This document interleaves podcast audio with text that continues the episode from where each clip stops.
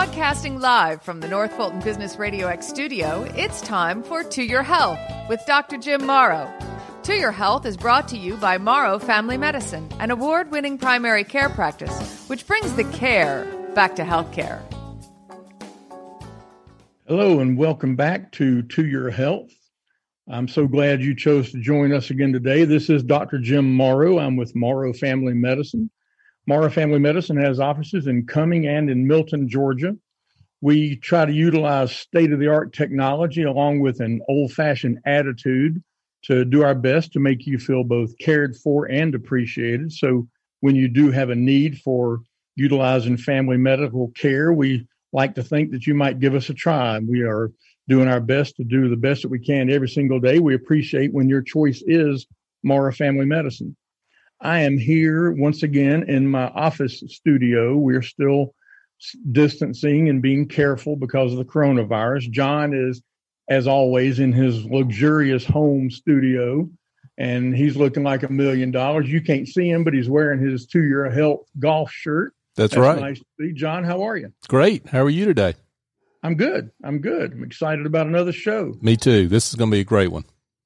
So I want to remind everybody that uh, number one, whatever app you're listening to the podcast on, if you would hit the subscribe button, that way you'll be notified whenever we have new episodes that are produced and dropped. So that's a, a good way to stay up to date with our episodes. This is number 38, so we're getting up there to a small degree. Also, if you have comments or uh, show topics, or if you have just anything you want to tell us, you can reach out to us a couple of different ways. One is by email. That's at drjim, that's Dr. Jim at toyourhealth.md.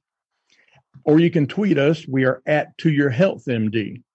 So we're on Twitter. We got email. You can listen to the show on the podcast. If you're listening live, you can go to toyourhealthradio.com and listen. So we've got it out there where you can't miss us if you're looking at all, and we appreciate the fact that you have been. I'm going to start off today. Today is August the 5th, 2020, the, a year that will live in infamy, I'm quite sure. And I want to give you a little bit of a coronavirus update. I haven't done one in the last couple of episodes. Uh, for some reason, in the last, well, I know the reason, but in the last two weeks, hydroxychloroquine has been all over you, you can't call it news anymore because it's all editorialized, but that product and social media as well, because people are coming out and saying, I treated people with hydroxychloroquine and they survived. Well, we have also not treated people with anything whatsoever and they've survived. But the the bottom line on hydroxychloroquine is in, and that is that it is out. Hydroxychloroquine does not work for COVID 19. Period. You can take that to the bank. You can tell those friends of yours on social media who continue to tell you that they want to try it, that they're wrong. And you can look it up at the NIH website. You can look it up in the New England Journal of Medicine. You can look up a million different places. The real studies show hydroxychloroquine doesn't work please quit sending me messages on Facebook Messenger with a 25 minute video about somebody that treated eight people and they survived. That's not science. And I like to go by science. What is in seems to be steroids. It looks like steroids are really helping typically in the second week of illness. And we're talking about hospitalized people for the most part. But it looks like steroids are making a difference. And there's a lot of scientific reasons for that, but it makes sense when you look at the science and it makes makes you happy when you look at the results. Also, there's a drug called tocilizumab, which is an interleukin inhibitor. It's an inflammatory marker inhibitor, and given at the right time, it looks like that's doing some good. So a lot of more, lot more studies to be done on that, but some progress being made, and people are seeming to do better. On masks, the bottom line on masks is as simple as it is on hydroxychloroquine. They do help. They make a huge difference.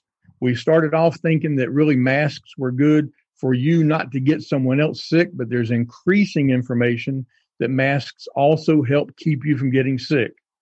And don't talk to me about the size of the virus and it being one micron and the mask letting anything smaller than five through.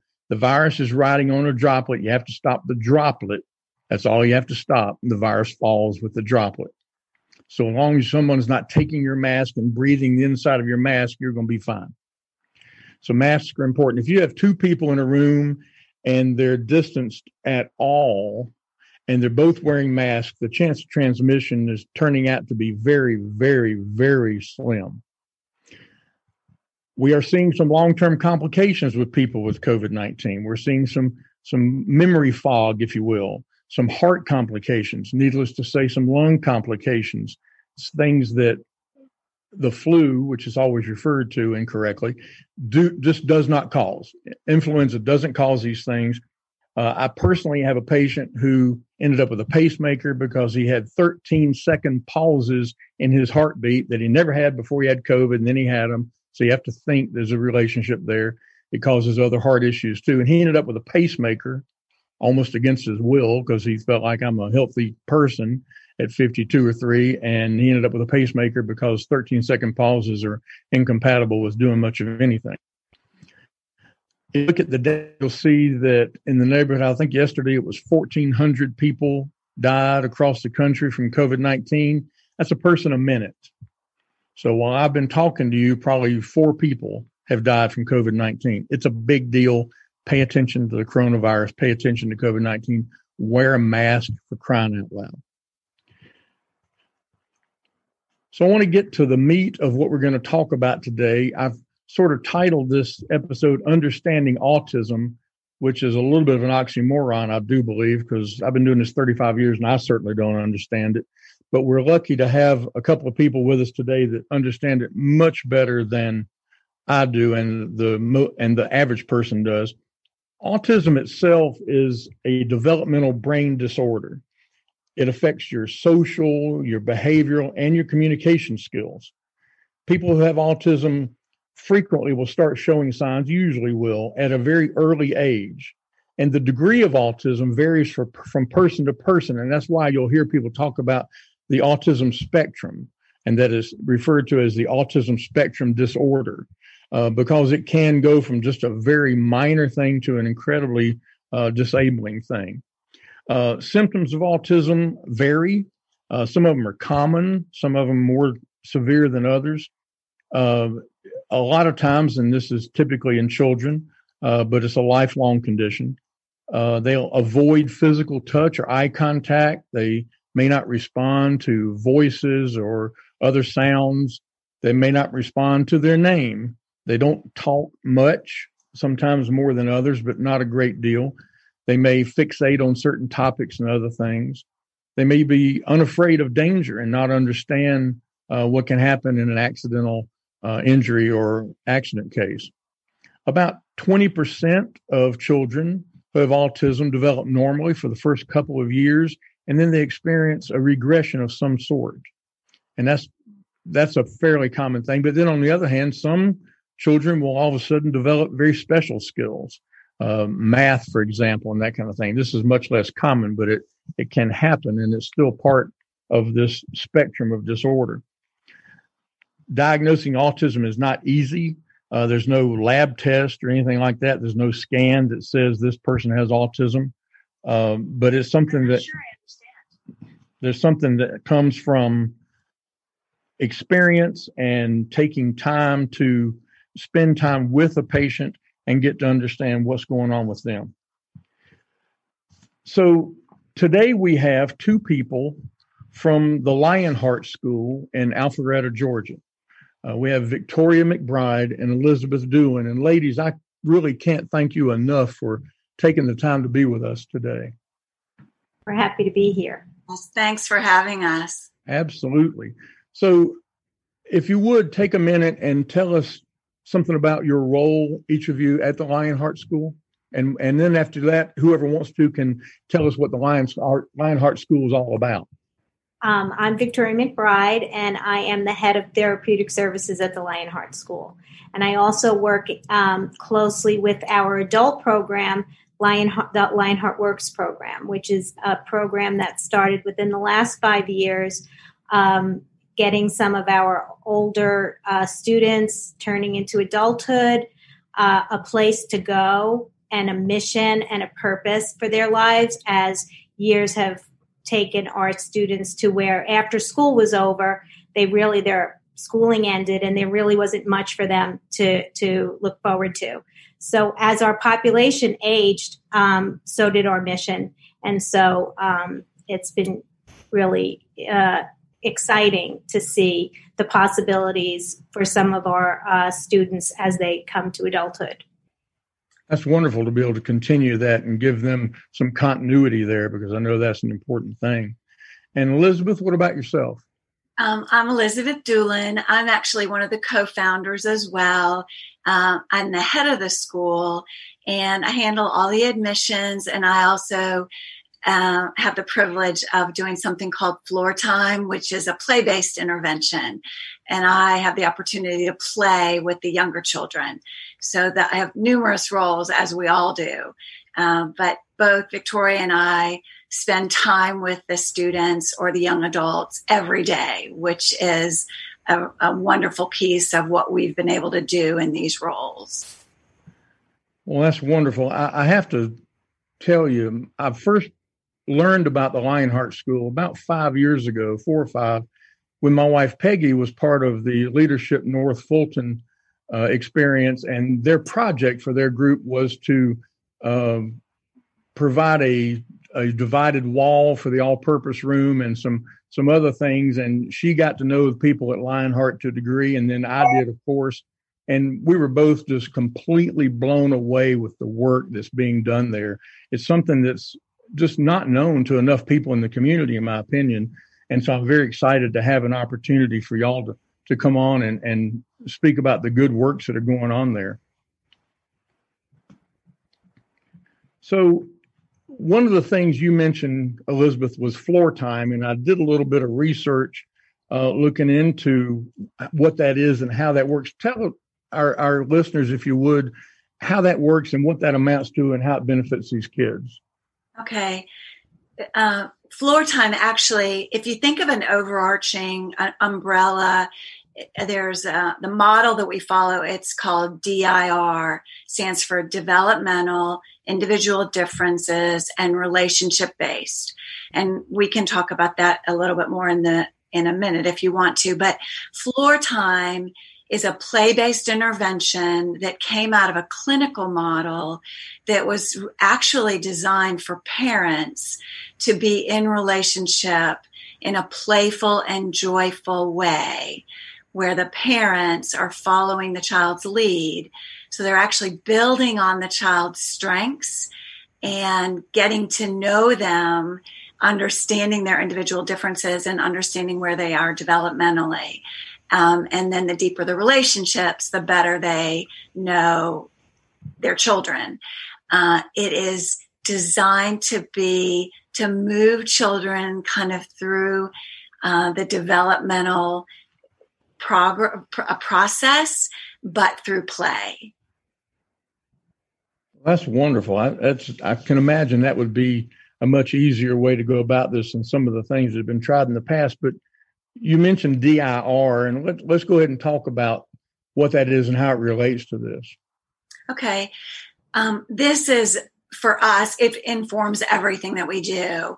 It's it came out of the work of Stanley Greenspan and Dr. Stanley Greenspan, who's now deceased, but um, also Serena Wieder, and they were the brains behind this.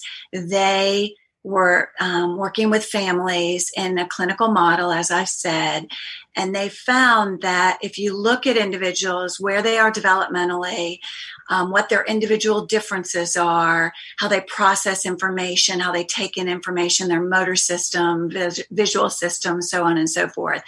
Uh, and then if you have a deep relationship or can deepen your relationship, you can then understand what I said. You can understand their developmental levels and you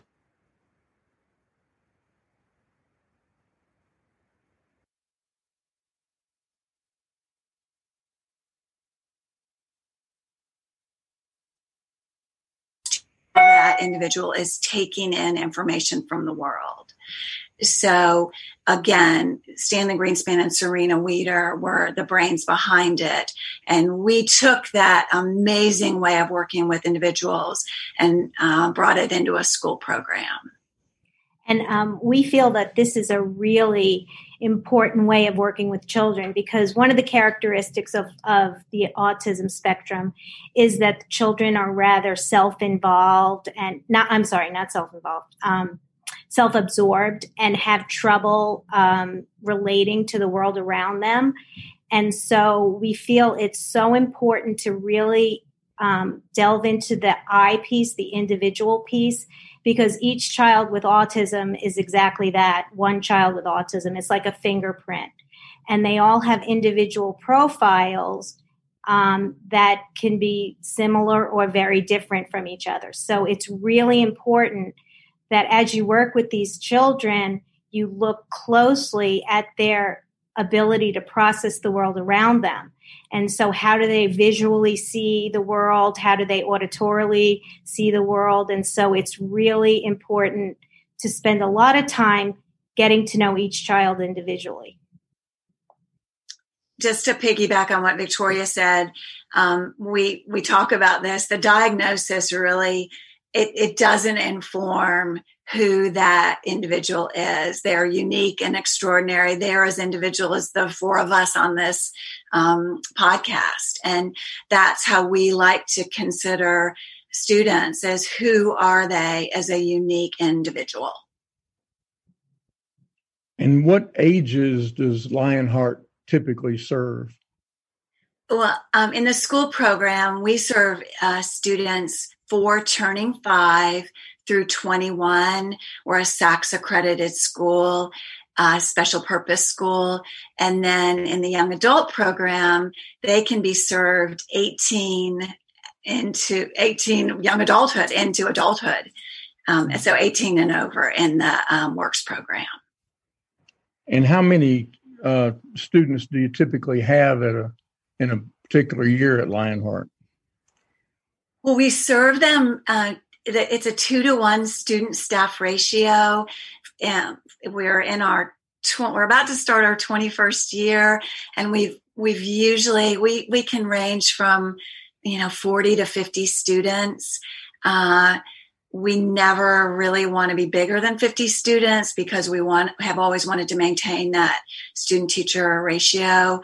Uh, we love getting to know the students. As i said the relationship piece is a critical part of what we do. Uh, so we are we are a small school and always going to be a small school. And works victoria can speak to that but quite similar. And in the works program we see between 20 and 25 young adults and um, it's a you know a smattering of uh, work within the what they call the training center, which is um, at a Lionheart Works site, and then also they have job coaches that go on site with them to their specific jobs. And how in the works program, how have you managed to line up jobs for these kids? That's a great question. Um, well, you know, we all we love our relationships. So um, what we do is as the students as the students age and become young adults, we're really if the the student that is in the works program is at the school, we start early on when they're very young and we start to see areas in which they really are have affinities and they have real strengths in and also real interest in and we start thinking about that and we start placing them in positions that are in their interests. So we have a wide variety of where we place them. We have a lot of our students enjoy uh, animals, and so we have animal care placements. We have a lot of students that gravitate toward technology. So we uh, find positions that are technology related. Um, you know, based on their interests and their affinities is where we place them. And we some play some placements go in large groups, but we don't. We do individual placements. And once we secure a placement and the community has been so incredibly welcoming for us as we go out if there's a student that has a particular interest in animals you know we may go to a vet and they may say sure you know we'll come and we'll come you know bring them and they'll go with the job coach and um, so it's been really beautiful to see because we have most of our students placed in a position that they strive in. So it's not as difficult for them. And going back to the beginning of their experience at Lionheart, uh, I love the fact that you're able to watch and learn what they're good at and what they like. And I can certainly see the benefit there when you get into the works program. But when they first approach Lionheart, what's that admission process like? Uh, actually, and I I do have the opportunity to meet all the families that come uh, for admission. Typically, just out on what a developmental approach is maybe different than another approach. Then we ask the fans to come in. They too meet the students. Um, I always say that the students are the best part of who we are, and I love for anyone who's visiting to get to meet our students. Uh, and then if a family leaves and they think, which we love, this is the perfect place for my child, or I'd love to have my child at Lionheart, then we ask them to apply and we invite them back in for a visit. And typically, Victoria and I spend time with them. We spend time with them in the, the floor time room where all the toys are, or the OT room where there are trampolines and swings and, you know, things to climb on. And we just spend time getting to know them and we try to let families know immediately if we're going to be able to you know uh, make that admissions happen. Uh, so it's a very it's again it's about the relationships and it's about kind of i think families are the experts in who their child is. We like to be some of the spokes of that pervert the wheel if you will. They're the hub or some of the spokes. So if the families believe in what we're doing and how we're doing it then um, it's a great place for us to start with a student. Well if you're having up close to 50 students there I'm I'm sure you have a wide variety of of differences in uh, not only ages but behaviors and such. How does that play a role? How do how do you handle all those differences there within one school? So it's it's not usual that we would have 50 but we would have small classes just the same we we do have a two to one student staff ratio a highly trained and skilled staff. Teacher, uh, most of our teachers have a master's degree. Everyone has a college degree. Um, we have some assistants who have a college degree, might have even been a special ed teacher or a teacher. We also, um, Victoria is a speech pathologist. We have two speech pathologists. We have two occupational therapists. We have a reading specialist. We we love to look at um, students from a lot of different vantage points. So the parents and all these professionals that I just described. Uh, when you again when you're looking at students as individuals and then you're grouping them in small groups with a highly skilled staff and then you have parents as a part of that it really is a recipe for success I will say, oh, go ahead, Victoria. Did you want to say? Go ahead. Go ahead. If, um, since you mentioned the question, the behaviors, if you will, I'll just mention this because this is one of my um, my soapboxes. We and I will speak for myself, but I can speak for Lionheart. We do see there there are great behaviors, and then there are behaviors that are considered problematic. But in for the most part, behaviors have a function. They somehow serve the individual. So if you are in a situation in a classroom, any classroom, in a family, at a restaurant, doesn't matter where it is. If a child has a behavior, and let's just take the ones that might be considered more problematic, um, there's a reason for the most part that a student might be doing that thing. And what Lionheart likes to do is look at what is the underlying function or what is that behavior communicating to us? And then how can we dig in and support the student so that they can find a better way to communicate that underlying thing so that it's not problematic. And that's a really important part of what we do. And what happens is we support the students in the beginning to be able to figure all that out with the families.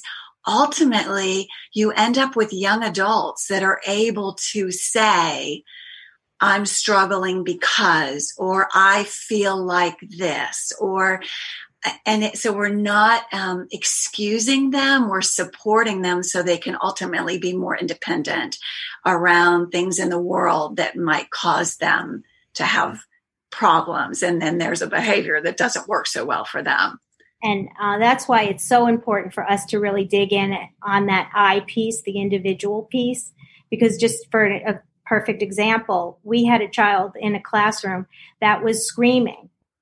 And you know, we had no idea why he was screaming. When we looked at that eyepiece, it ended up being that he was extremely auditorily sensitive. And when the class uh, when the classroom got noisy, or if there was a noise or a sound that was getting in the way, he would scream. So once we were able to identify that, we were able to figure out what to do for him, give him some earphones, you know, take him away from that noise. The behavior went away there was no you know candy at the other end of it. It was just that we intervened based on his individual profile. I think that's wonderful the way you're able to to manage all these different types and what you're doing for these kids. Like i said my well, my wife and i have seen what what a difference is making.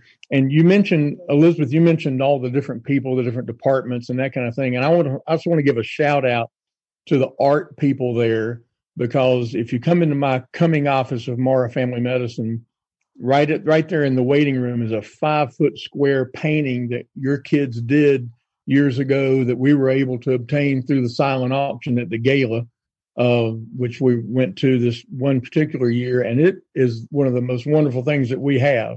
And so we're tickled to have that. That that's a part of the Lionheart School. I hope that after listening to this, people will be much more interested in not only learning about autism, but learning about the Lionheart School. I want to tell everybody that the web address for the Lionheart School is www.thelionheartschool.com. And uh, I would encourage, like you said, Elizabeth, for people to go there and to learn more about the school and about autism and so forth. I think that's a, a wonderful thing that people could do, and I hope that they will. I really appreciate y'all being with us today, but I wanted to give you an opportunity to say anything else that we might have left out about the school or about your feelings about this condition. Well, I, I, just, I again, I want to reiterate what Victoria said um, for a couple reasons, but the community of support we've had has been extraordinary. We're about to start our 21st year. We started in the, the little teeny tiny cottage that is on the um, at Alpharetta Presbyterian Church. There were six students. I was the only full time person. We've grown into something that is um, it's a model program that for not only our students but also young adults. And we we really couldn't be where we are today if we hadn't had the community of support. The other thing is that so much of what informs what I know about autism is that individuals with autism who have shared things with us, their families, um, other professionals across the nation. And I feel like I just am so grateful for that because they help me to be better and to be then better able to support the students that I get to work with. So that's a big shout out, a big, great, big thank you. Absolutely. And, and I, I love that. that piggyback to just extremely grateful for all the uh, support we've gotten from the families, the community. I mean, it, they are making such a difference in the lives of these children and young adults. I mean, they they just have purpose, and it, they've come, we've come a long way with the autism spectrum, and now we know that they have so many gifts to give and you know they're they can continue to give and be wonderful people even into adulthood. Well said. Well, John, I think that's what we have on the Lionheart School and autism. Do you have any questions there? Yeah, uh, one question uh, from here is about um, maybe the biggest misconception that you have to dispel about autism. Oh, the biggest misconception. Um, well, there. I, I have one that, that they don't want to be social. That they don't want to be social. They do want to be social. They need to learn how, and they need to have people understand them better, so they're better able to be social. And I, I'll add to that too. Uh, our kids are capable of being extraordinarily kind and empathetic and warm, relating, communicating individuals. And I think sometimes people don't see that or that the possibility of that is there, but we see it every day. So again, it kind of goes hand in hand to what Victoria is saying, but uh, our students, for the most part, they would if they could. Uh, and a lot of times the environment is making um, the ability to relate, communicate, be in it with others can make that very difficult. One other question relates to uh, the school reopening.